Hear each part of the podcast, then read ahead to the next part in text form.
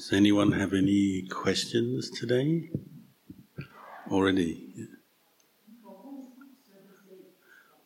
Um, the full moon, the new moon, and the half moon days, according to the lunar can- calendar.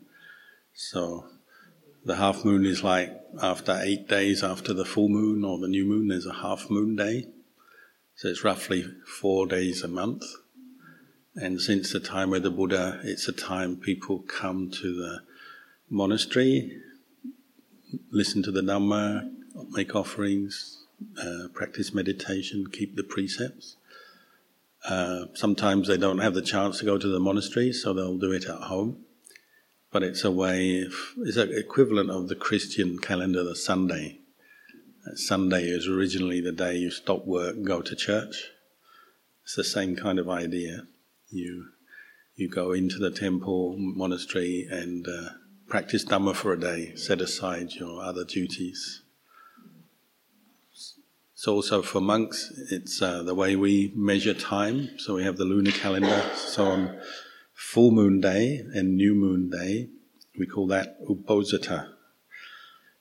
Uposatha refers to our well, literally the, the, the building that we ordain in as monks is called an Uposatha hall, and it's a place where monks carry out their different um, ceremonies and procedures. So every 15 days we'll recite our rules of practice. It's called the Patimokkha.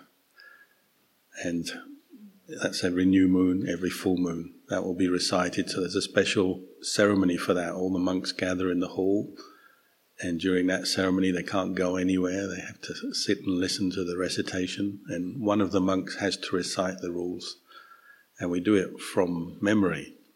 We don't read it. So one monk will chant for about 45 minutes or so, all the rules, and another monk will check that he's chanting correctly and correct him if he gets it wrong. So that way we're always coming, referring back to our rules of practice, the Patimokkha discipline, the training rules, at least every two weeks. It's a reminder. We keep the rules every day, but if you chant them every two weeks, it makes your memory of them and your practice of them stronger.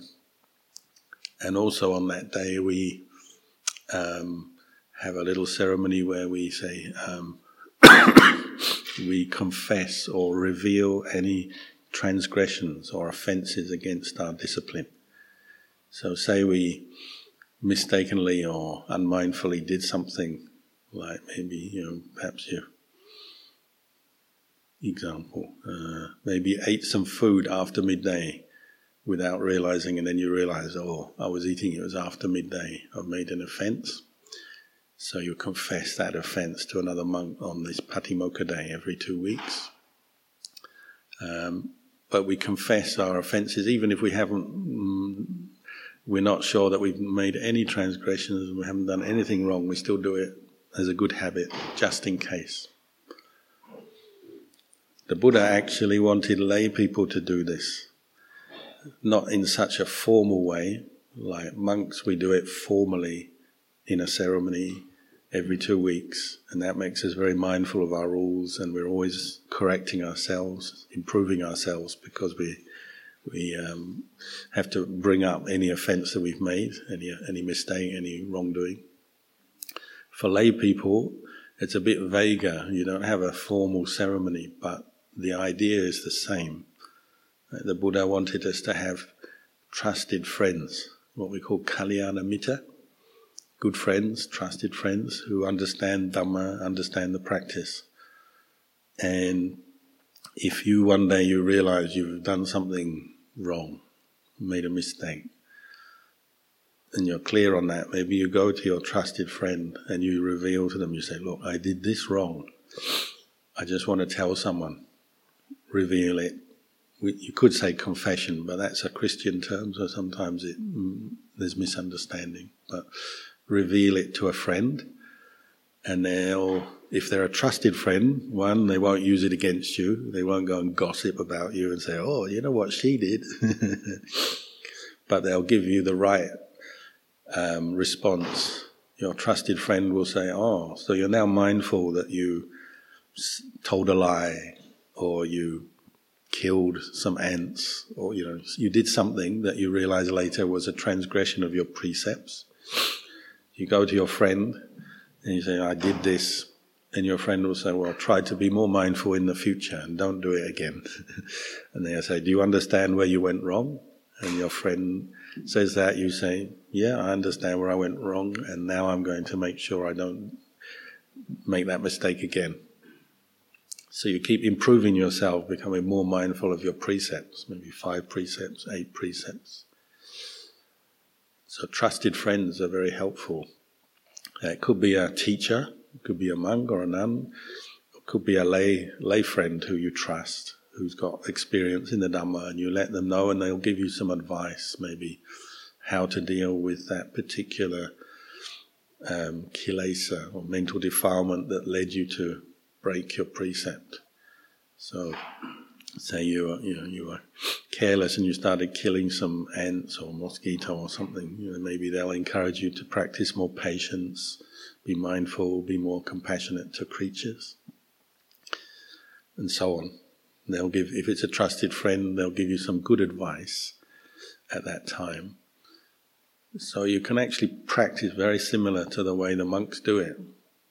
Uh, it's just nowadays, you know, everyone's forgotten this, or they they've got they're so busy that they don't think about this. But this is the way to improve yourself. Actually, become mindful of your mistakes nowadays in our society, we don't like to admit mistakes because then people start blaming us or they they say, "Oh, you made a mistake. You know, you've got to take responsibility." And people love to you know, blame others so they can feel better and push the blame away from themselves.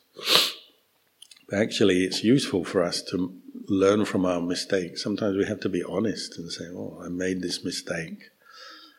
And if the people around us are thinking straight, they should say, "Oh, it's good. You know you've made a mistake. Now you can learn and improve."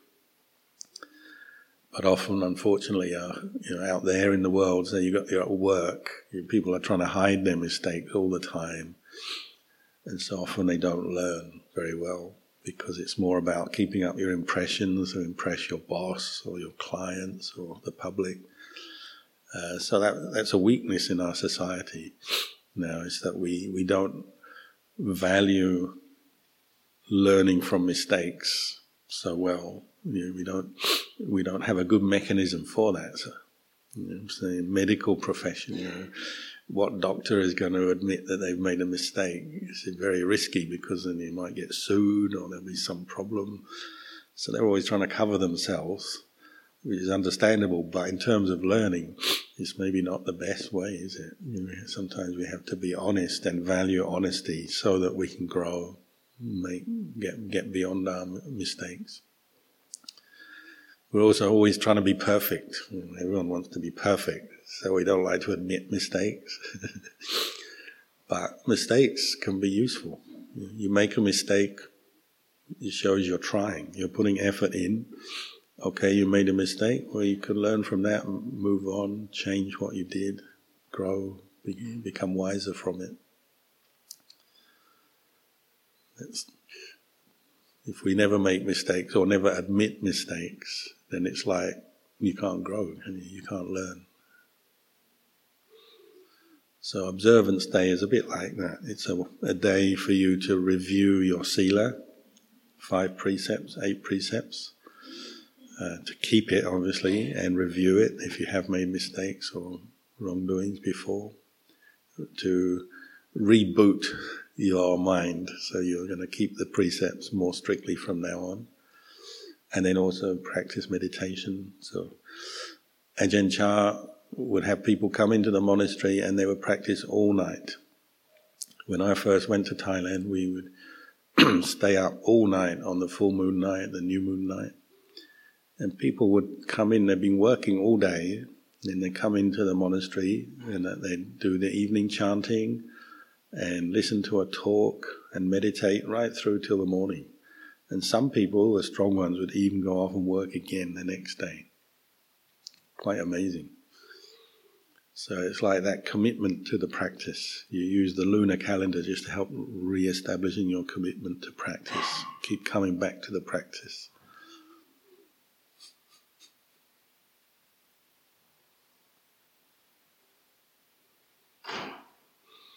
Very hard to find people willing to stay up practicing all night.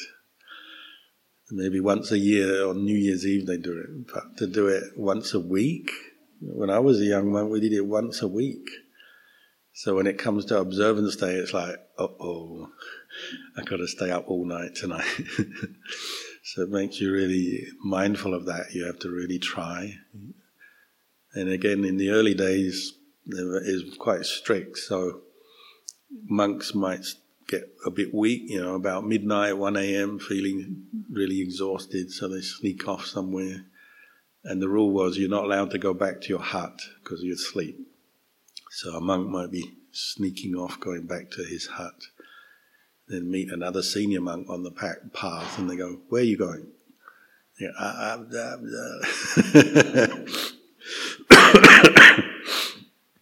have to have a good excuse. So they, they would allow you to lean against a tree if you're really exhausted. You just go outside, lean against a tree have a bit of a rest, lean against a tree for a while, and then you come back in. There's good practice, gets everyone very committed to meditation, doing the practice, keeping the precepts. And you do it over and over and again, and you get good at it. Why is our meditation only, you know, partially, sometimes peaceful, sometimes not? We don't do it enough, basically. We don't have enough mindfulness yet. We need to do more, practice more.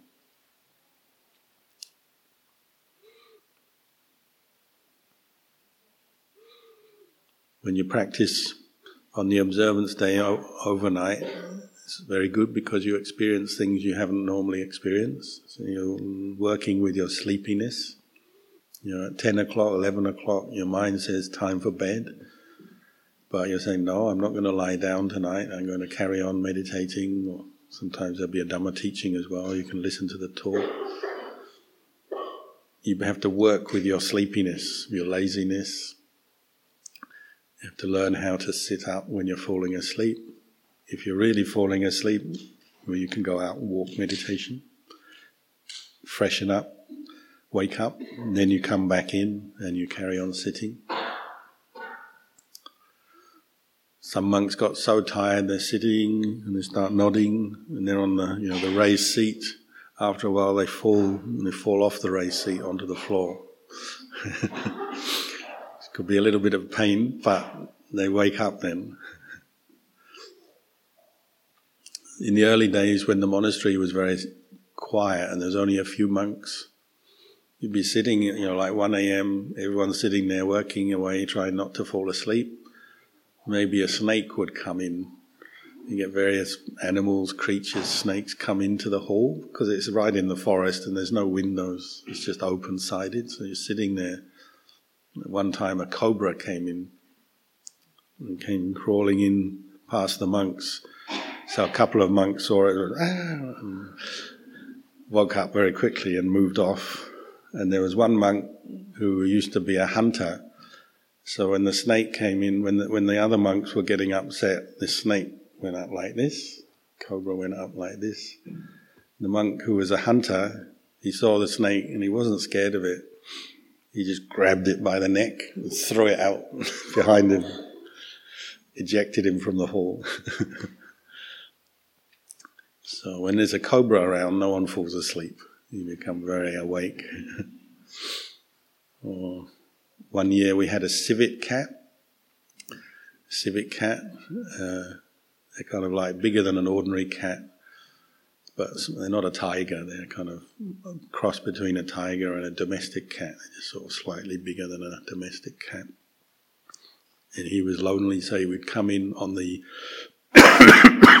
on the night when we had the all night sit, and he'd just come and sit with the monks and just coil up, curl up, sit with you with us just because he was lonely.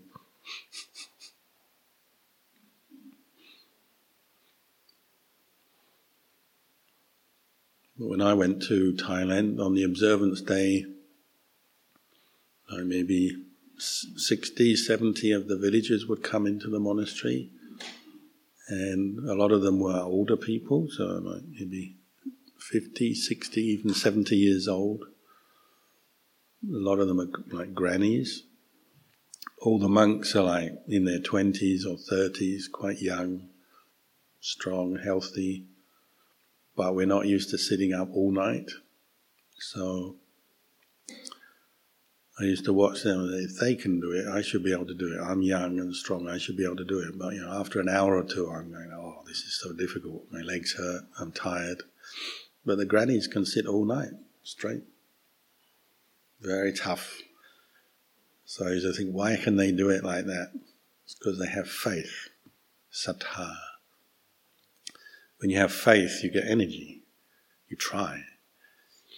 Doesn't mean to say you're anything special, but you just have faith in the Buddha, in Ajahn Chah, have faith in the practice. So they, they knew what they're doing is very good because they have faith. They're making good karma, making merit. So they could sit all night if they wanted to, just go into their posture. if they had a, if they are feeling sleepy, they go to the kitchen and eat betel nut.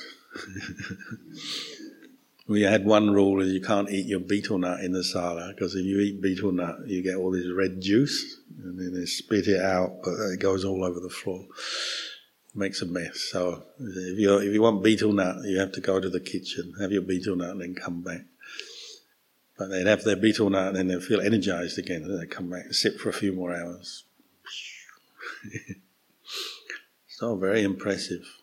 So when you see the grannies can do that, you think, hmm, I'm this young guy, I've got to learn to do this. Because if they can do it, I, I have to. So we help each other that way. When you have a big group meditating, Maybe you get weak and you think, oh, I can't do it anymore. I can't sit anymore. I'm tired or my legs hurt. But then you look at other people doing it, you say, okay, they can do it, I'm going to do it. You get more energy that way. So like everyone supports each other.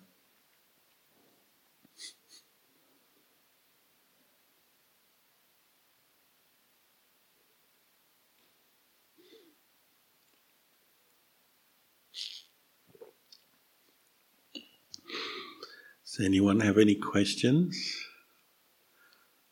Yeah.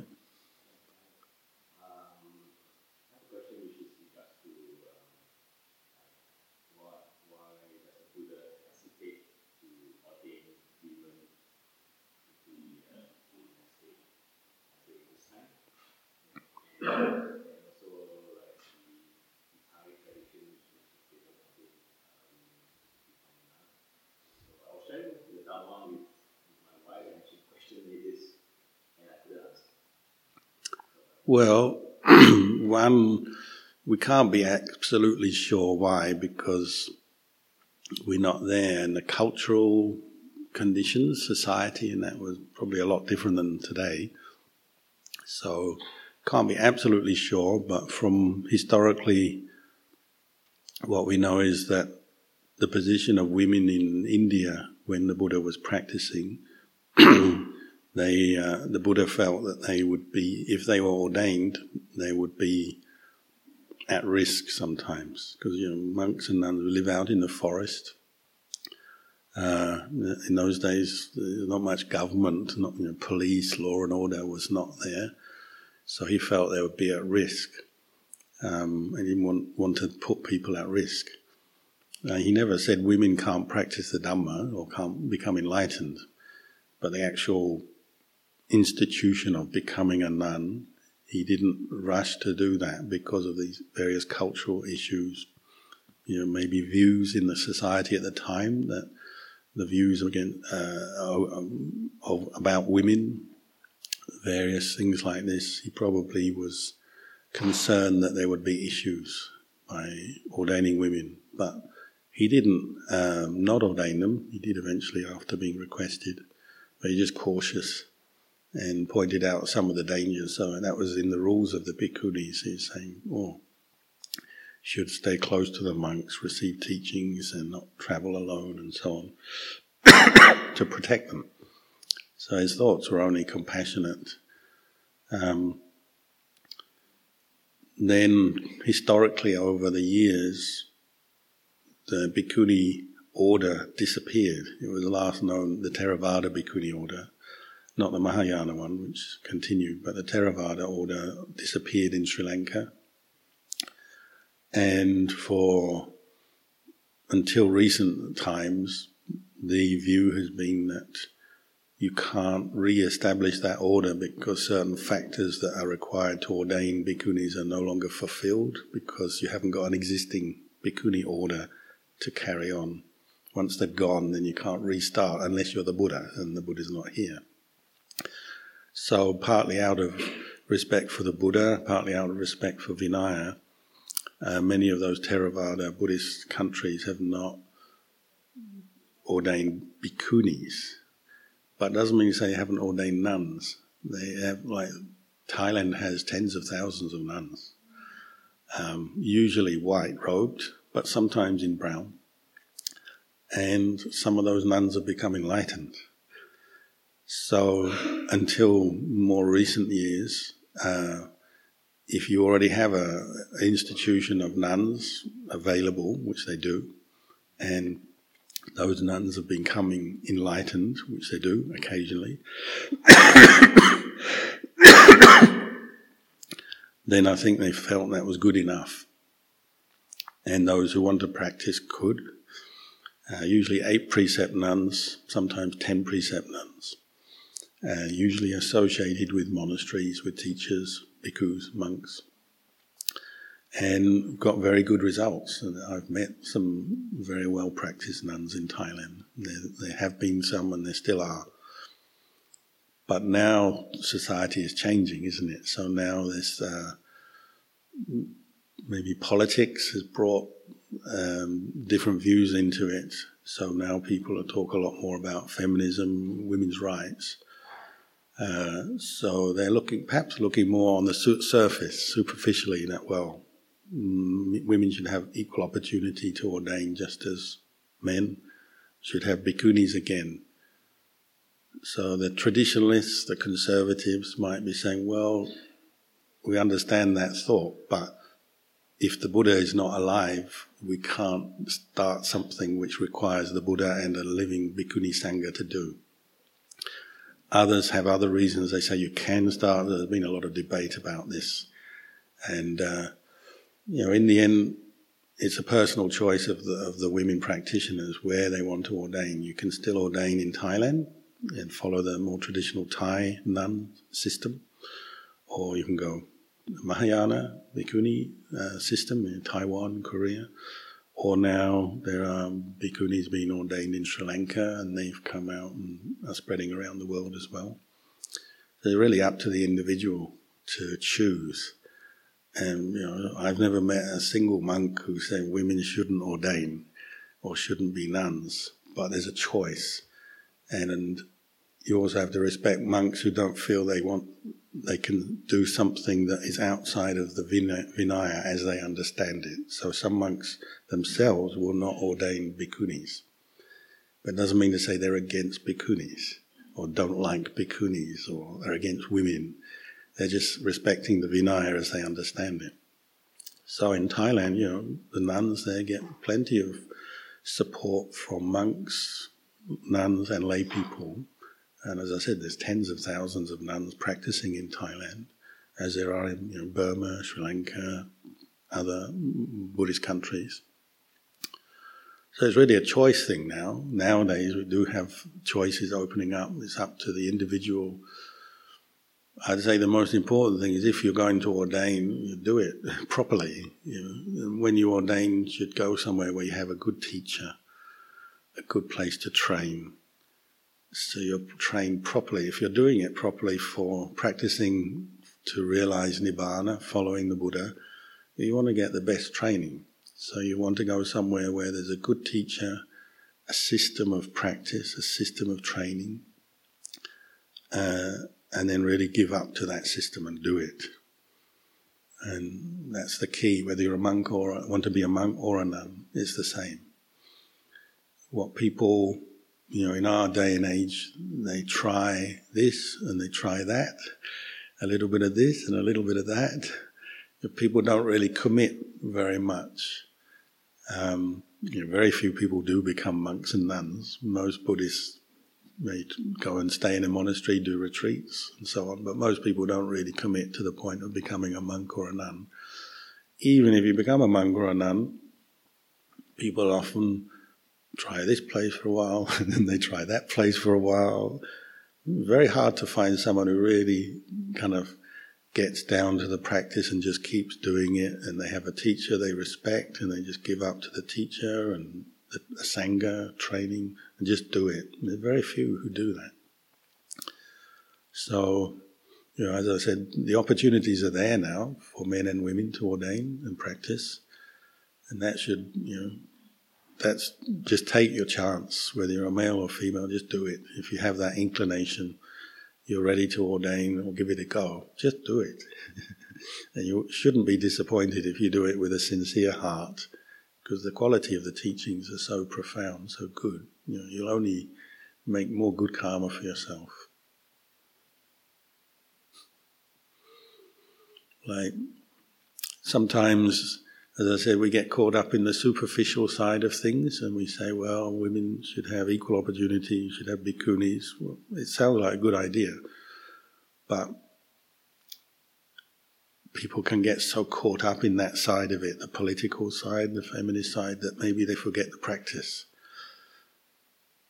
You know, I know I'm speaking as a man, so maybe I'm, I'm biased or limited in my out, outlook, but the, the, the, nuns I've met in Thailand, who are what we call eight precept nuns, they wear white, but they're dedicated to their practice. They developed sila and samadhi and panya, and they've developed the, the noble path just as well as any monk is possible.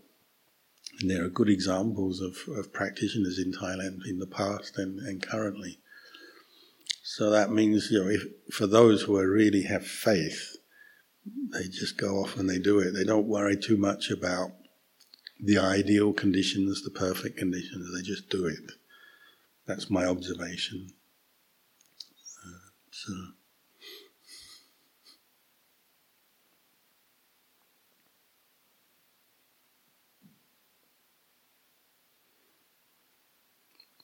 Question?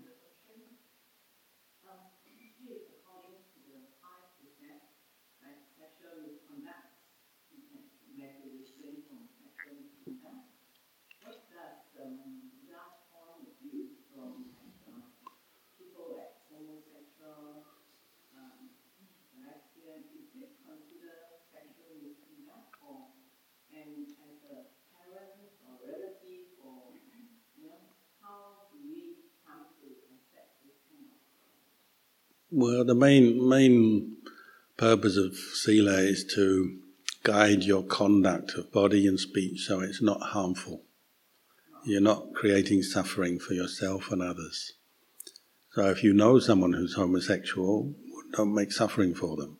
Don't give them a hard time. Be kind to them. You know, don't put them down or, or criticize them. If you're homosexual yourself, don't use your sexuality to cause harm for yourself or others.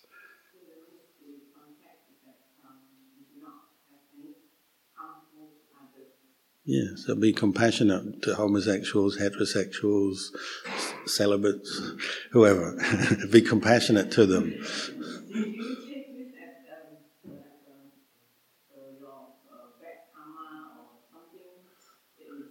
Depends, doesn't it? Yeah, I know a lot of heterosexuals who have a lot of bad karma. So, homosexual, maybe there's some happy ones. I don't know, but it's you know sometimes I think because of politics and the media, sometimes all these issues become blown up into something very big, and you know, it can become something we have a, a cause or a protest about. You know if you, as I say, if you're practicing the Dhamma, you just get on with it and don't cause problems for yourself or others. Don't harm yourself or others. So then the sort of issues start to fade. It doesn't really matter. You know, a homosexual can practice the Dhamma just the same as a heterosexual. Watch your speech, watch your actions. If you're homosexual, well, just have one partner. If you're heterosexual, have one partner. Be honest, be kind in your relationships. It's the same principles, it doesn't change. You've got to get get to be mind practice mindfulness. If you're homosexual, you've still got a body, you've got five khandhas. So be aware of your body. If you're heterosexual, be aware of your body. The nature of your body is impermanent, it's not self. These teachings don't change from person to person.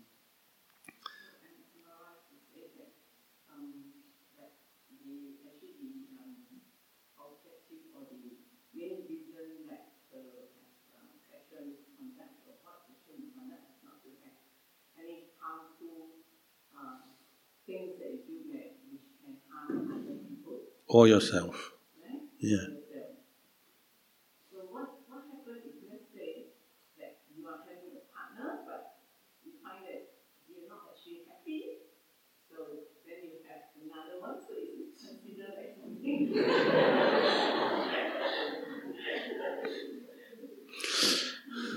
yeah, that's harm, harmful.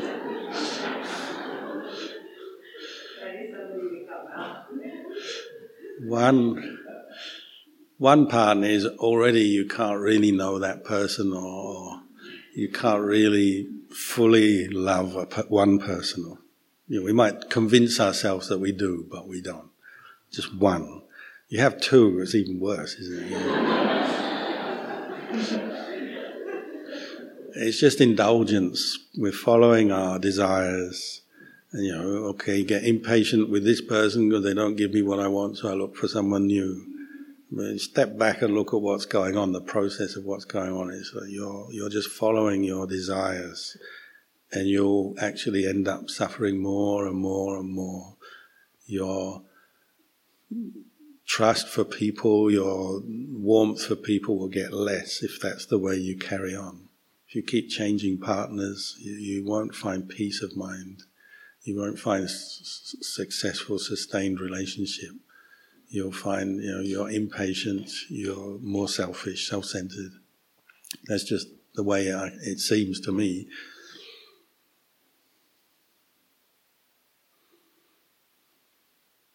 At the back, yeah.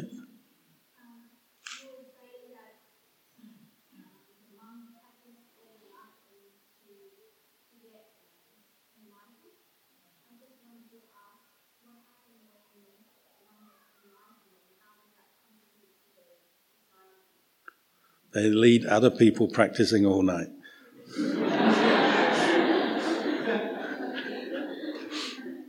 we need leaders.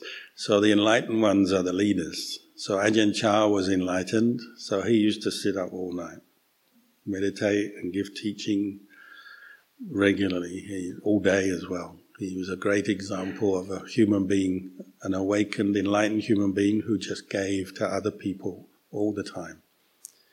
That's what enlightened people do. They give, they share, they give everything they know and their warmth, their compassion, their wisdom, they just give to others. There's many ways they can give, but they just give every day. Just to meet somebody who is, a not we call them a noble one.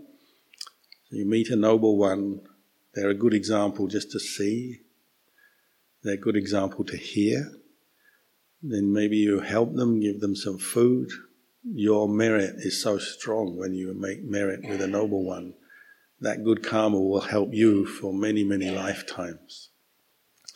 So sometimes it's like the arahant, the enlightened one, all they have to do is just be around and then people will benefit from them automatically. People will, you feel peaceful. When you go to visit somebody, say you visit or meet with an enlightened monk, you feel happy.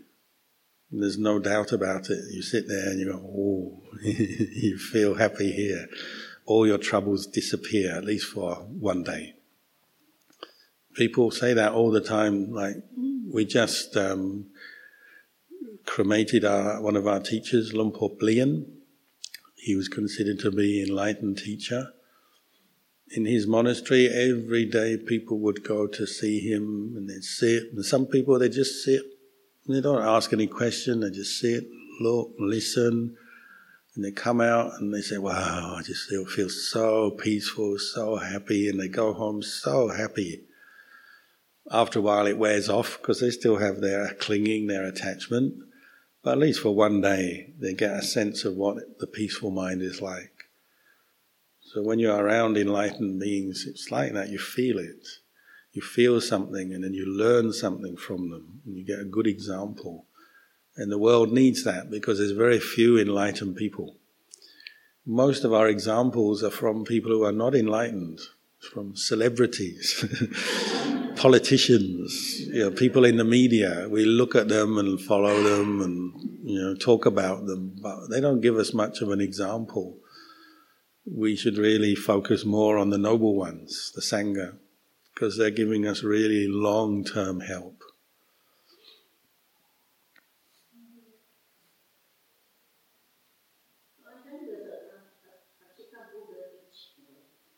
teaches a little bit, but not much. Pacceka Buddha won't actually start Buddhism. They won't start the wheel rolling in the way a normal Samma Buddha does. So they might be living somewhere quietly and, you know, they're going to eat, so people will offer them some food, maybe, you know, come and meet them sometimes. So there may be small numbers of people who meet them and they'll give them encouragement in their meditation, tell them to keep the precepts but it won't be in a structured or formal way like a Samma Sambuddha. It's a very small scale, very quiet, very private. Unfortunately, if you read the commentaries, you know, some of the Pacceka Buddhas in the past, people didn't even realize that they're fully enlightened. So the Pacceka Buddha is maybe mistreated, chased away, insulted because people didn't realize who they were meeting or talking to. And those people made very bad karma. So sometimes Pratyeka Buddhas are so quiet, they don't, nobody knows who they are, nobody's aware of them.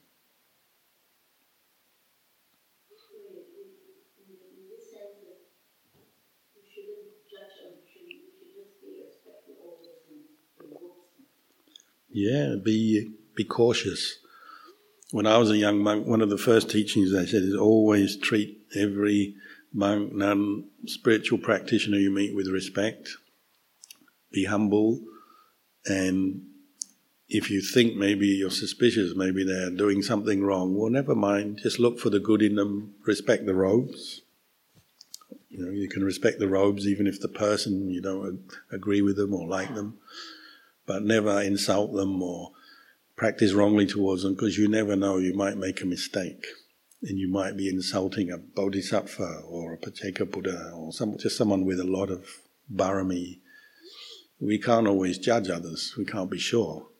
So better to play safe and just treat everyone with respect and uh, don't put them down, don't be rude or nasty to them.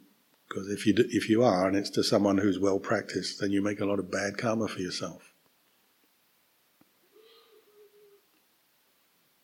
One monk I often mention, Luang Por Jia, was a disciple of Lumpur Man. He became enlightened after four years as a monk.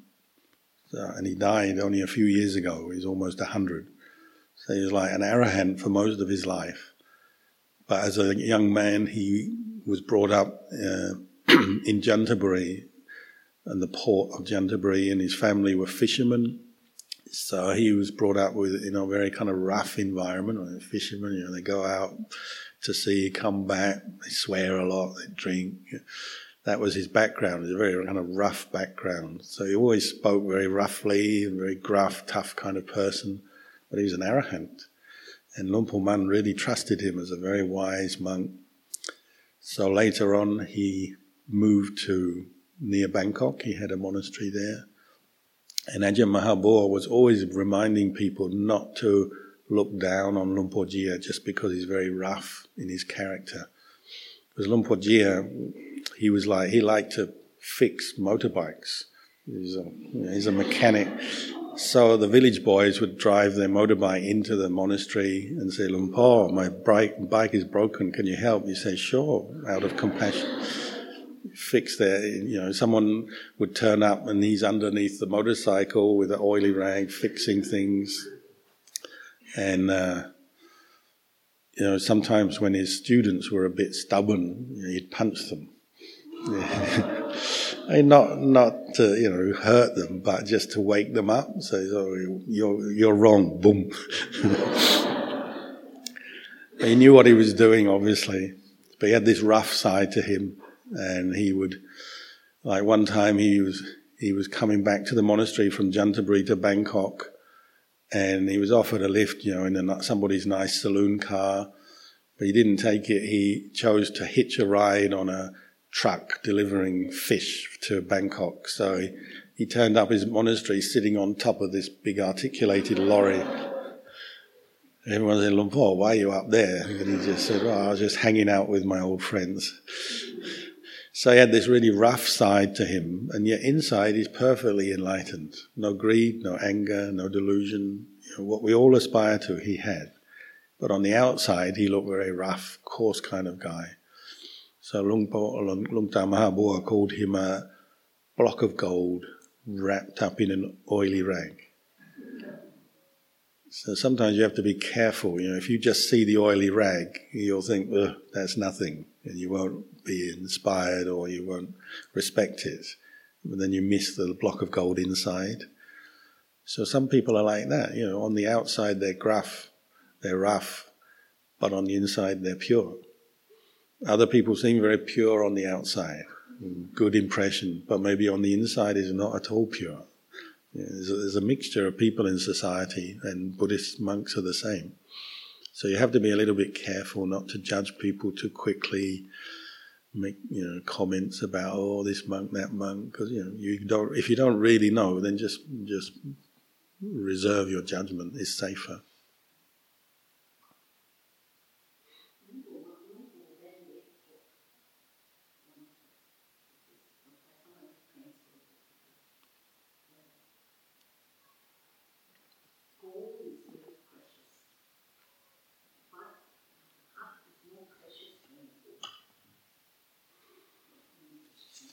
Yeah, you can have all the gold in the world, but if you still have greed, anger, and delusion, it doesn't help you, does it? The real gold is the pure mind.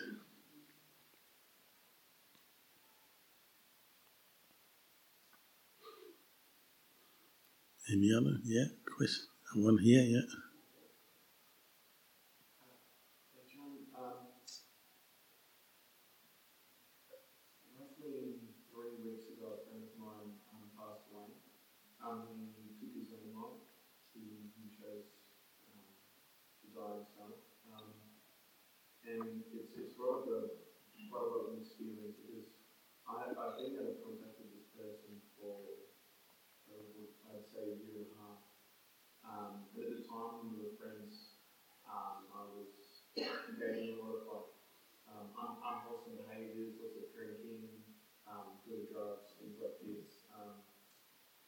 Obviously, I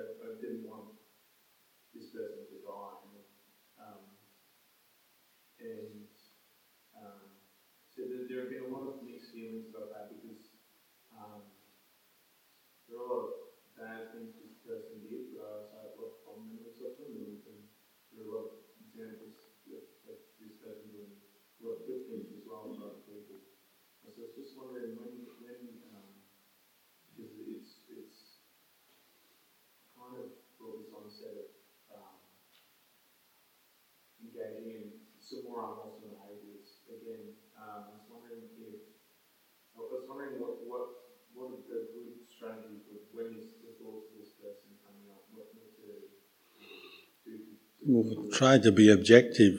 Like now they've gone, you can't change what's happened. It's sad, but if you've noticed, you're probably one of the biggest causes for people becoming so depressed that they become suicidal is drinking drugs. So learn from that. You know, don't don't follow the same pathway. It's only going to take you that that direction. You might not become suicidal, but it'll take you towards more depression, despair, disappointment in your life if you want to go to the way of happiness, clarity, peace, then avoid drink and drugs. It's a very simple. kind of equation.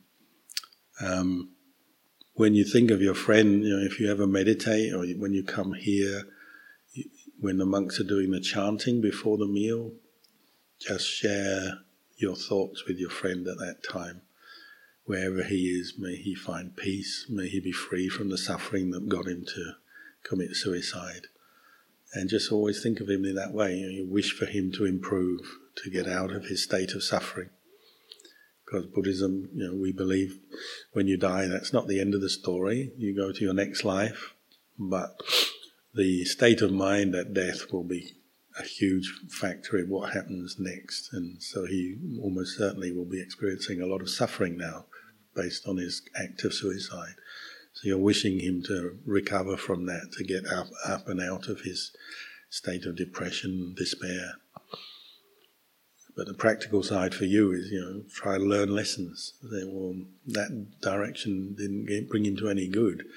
I have exactly the same story. I have friends who have ended up, this is like 40 years ago, but ended up uh, committing suicide, and, and there's always drink and drugs is involved in the equation. So just learn a lesson. Sometimes we have to be patient with our moods and the ups and downs of life. You know, when we go turn to drink and drugs, it's because usually because we're impatient. We just go for the short-term hit, the high. Often it's social thing as well. Everyone else is doing it. But you have to be strong and be patient and see the long-term advantages of keeping precepts and keeping your mind clear and if you get out of the old habit of drink, drugs, whatever, then in the long run you're so happy, you're free, and you, you your mind is clear. And then you have the resilience to deal with whatever stresses and problems come up in life.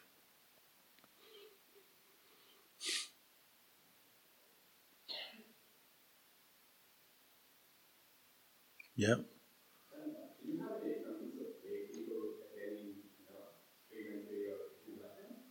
Um, there are, in the time of the Buddha for sure. Since then, maybe a few uh, that I know of in Thailand. I know in Sri Lanka there's a lot of people claiming many things. um, sometimes you get the impression maybe they claim a bit too quickly or too easily. Um, they even have these meditation centers now where you can get your Sotapanna certificates. if if only it was e- as easy as uh, getting a certificate. You know. so again, like we're talking about the monks, you can't always be sure from the outside where someone's at their practice, in it, where they're at in their practice. But lay people are the same. You know, you you can't always be sure. But generally, the people who practice well don't make claims, don't boast. It sort of seems to work out that way. So as soon as someone does claim that they are sotapanna or enlightened, usually you get suspicious because if you're truly peaceful and wise inside, you don't need to tell anyone about it. It's there, and you know it's there, and that's good enough. The sense of self identity is gone when we're still practicing on a more superficial level, we still want the identity of being somebody who's practiced and attained. and all of us will face this. It'll come up. You know, I meditate many hours. I want to see some results. I want to be somebody. I want to be a good meditator. I want to have my uh, insight. I want to be a sotapanna or whatever. It'll come up. So be aware of that desire but then establish mindfulness and watch it. It's just a desire. And don't cling to it and don't identify with it. Don't build a whole new personality around being enlightened or a good meditator or good Buddhist. That's not the purpose of it. We're going further than that. So learn again, go back to humility, letting go of any sense of pride and self that comes up as you're practicing and just learn to observe things arise and pass away. So you're peaceful, good. If you're not peaceful, okay, learn from that. If you're a sotapanna, good. If you're not, fine. Don't make a big deal out of it in your mind. The way of the world is to make a big deal out of things, to identify, to always aspire, be ambitious, I've got to get this, get that. And this leads into a lot of delusion. Um, as far as lay people go, uh, you know, in, in Thailand, in the circle of forest monks, sometimes you hear about lay practitioners who have developed good samadhi and good insight. And uh, maybe te- if there's a teacher you know and trust who is saying, well, this person has really understood the Dhamma, well, there are a few people like that and you can trust in their judgment. Again, they keep it very, very private. Like, just think about it. if you were if you were a Sotapanna or enlightened, the last thing you'd want to do is tell the world about it. you get inundated with all kinds of people coming your way, you know, wanting to know you, find out about you, compare with you, put you down, whatever. So, you know, the people who become, gain gain insight and develop good practice often are very private about it. You don't hear about them. I know many monks and nuns like that, lay people. You just they're not public. They don't write books. They don't give talks on YouTube or anything. they just do their practice because that's the purpose of it: is to free your mind from suffering. And you know, some of them do come famous eventually, but a lot of them don't, and they just stay quietly practicing until they die, and that's fine. So you, you don't always hear about them very much.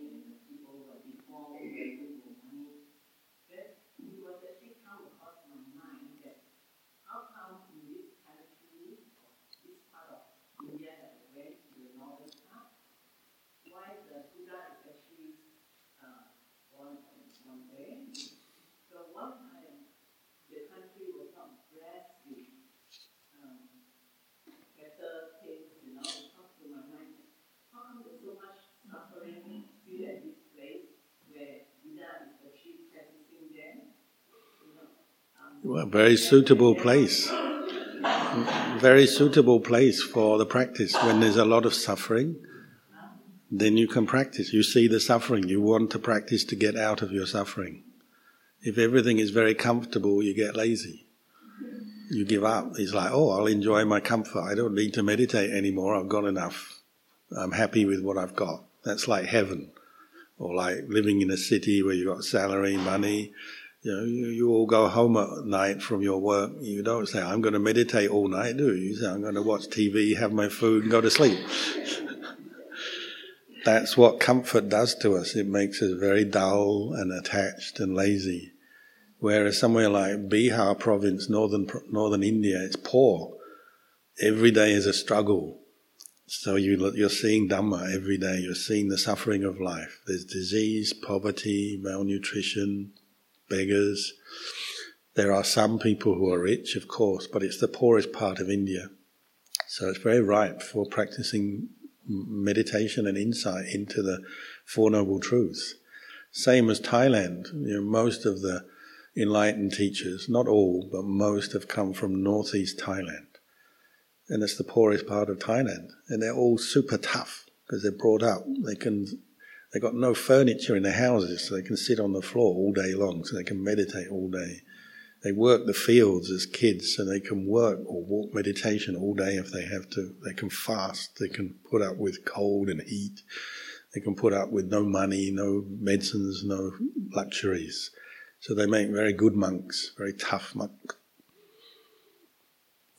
It's harder if you're brought up in a comfortable environment, isn't it? You've got more to get let go you've got to get used to letting go of all this comfort. You know, if you, you, want to meditate, develop mindfulness, you've got to let go of everything. So if you're used to a nice, comfy bed and food when you want, and you've got entertainments, and you've got your iPhone, and you've got this and then that, there's more work to do, isn't it? So less arahants come from the city.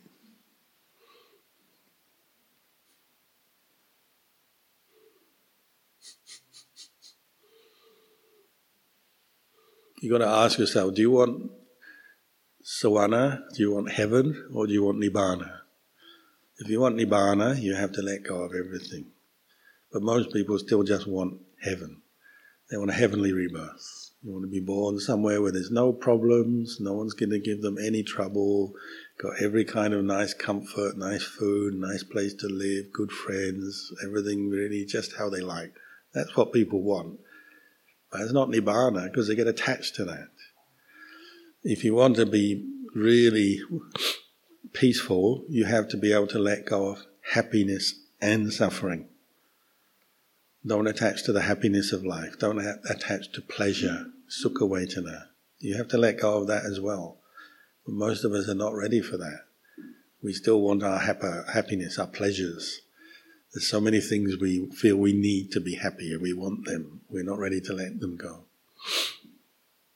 If you're truly mindful, you don't attach to either. Happiness, no. Suffering, no. Pleasure, no. Pain, no. You keep your mind in the middle. You don't attach to any, any of it. That's the mind of the arahant. Doesn't mean to say you can't have pleasure, but you don't attach to it. That's tricky. That's that's hard work.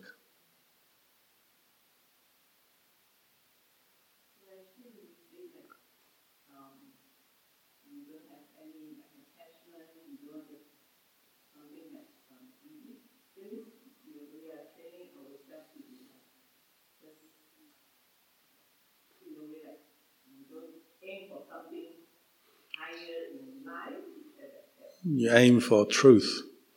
Know the truth and not be deluded by anything because happiness deludes us. That's why we cling to it. We say, oh, when I get this, I'll be fine. But then it doesn't last. And then we get a load of suffering coming afterwards. And it's like, oh, back with suffering again. Because we cling to it, we suffer. Both, both are equally problematic to us, both pleasure and pain, happiness and suffering. We just want mindfulness and then wisdom, which will see the true nature of things. Everything arises and ceases. Everything is not self. Mindfulness and wisdom is the way to Nibbana. Pleasure and happiness is like a false, a false idea of peace or happiness. It's false. It's not going to give you lasting, perfect peace of mind. Ajahn Chah said it's like two ends of the snake. You, know, you pick a snake up, everyone will pick up the tail because they want to be away from the mouth. The tail is like happiness. You pick it up, but after a while the mouth comes around and bites you anyway. Happiness is going to cause you suffering if you cling to it. So you just say, whatever happens, I'm just going for nibbana. It's good enough. Pleasure, pain, doesn't matter. So you sit, a bit of pain in the legs, never mind, nibbana. Just, just keep, just keep sitting, sit through it, be mindful of it, don't cling to it. If you get, you know, nice food, the food you like, or some your best friend took took the piece of food you wanted and you didn't get it, just accept it. Or go for nibbana is better.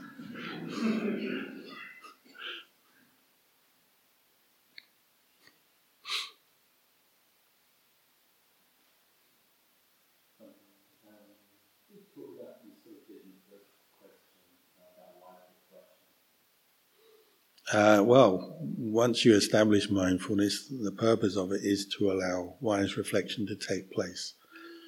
And you train in you know every aspect of your life. You're starting to wisely reflect on what you're doing, what's happening.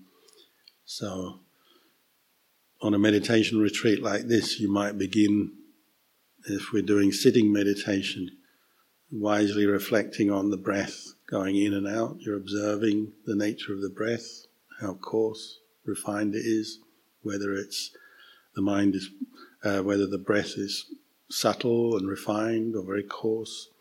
You're observing it. You know when it's coming in, you know when it's going out, you're seeing it's impermanent, and you're just wisely reflecting on what's going on rather than getting caught up into a whole train of thought about other things. And then you might bring your attention to your body and wisely reflect on your body. Where where has this body come from? What's it made up of? And start investigating wisely the, the body. Um, The same when you're walking meditation, your wise reflection, you're wisely reflecting as you walk along a path, back and forth, back and forth. You're observing the rising and ceasing of different kinds of phenomena. So you see thoughts coming and going, sounds, feelings, you know, the breeze comes, hear a sound of a bird. Wisely reflecting, you're just noticing, oh, sound arising, ceasing, feelings arising, ceasing. Rather than getting caught into unwise reflection, which is, what kind of bird was that? Hmm. Do I know the name of that bird? I really like that bird. No, I hate that bird. You know, starting to create a story about whatever it is you're experiencing. That would be unwise reflection where you're actually promoting or bringing up more attachment of one sort or another, what some greed, some irritation or aversion, some delusion. Wise reflection based with mindfulness is to cut through delusion. So it's to see the simple nature of phenomena that they're impermanent, they're not self. So literally, you can apply it to anything, um, but on a retreat like this, it's particularly to your sitting and walking meditation, and then the experiences you're having as you're doing that. Um, food is another one that the Buddha really encouraged us to wisely reflect on. To wisely reflect on your food, first of all, you have to stop talking. Most people will sit and chat to their friends, but you know, if you're really developing your practice just eat in silence. Be mindful of chewing, the tasting, how much you're eating, and wisely reflecting, you know, this food, where's it come from? Oh, somebody made this. So you get thoughts of gratitude maybe. This food I eat, how much do I need just to keep this body going for the rest of the day? What happens to the food? You know, even though it's tasty food, when it goes into my mouth, it becomes mixed with saliva, goes into the stomach, becomes unattractive, eventually most of it will pass out as excrement. That's wise reflection on the eating and the process of eating. Unwise reflection is, I like this, I want more of that, I want this, I don't like that, who made that, why did they do that? Know, all the kind of reactions and moods we have is unwise reflection. So you're bringing mindfulness up and then wisely reflecting on eating, walking, sitting, any job of work you do, any activity you wear, wearing your clothes. You know, the Buddha said when you get, get up in the morning, you put your clothes on, wisely reflect, why do I wear clothes? And most of us perhaps are thinking, will this look good? Or it's a bit out of date, or you know, what my friends think of this. But clothes are just there to keep you warm or protected from the weather, for a sense of modesty, because we can't walk naked. Wise reflection is bringing you that understanding, the purpose of clothes, the purpose of food, your house. What's the purpose of accommodation? It's just to protect you from the weather, keep you safe. That's wise reflection. Just bring your mind's attention back to the present moment, what you're engaged with, and reflecting on it wisely, rather than always through reactions, clinging, moods, desires, liking, and aversion. So it's a whole kind of training of the mind.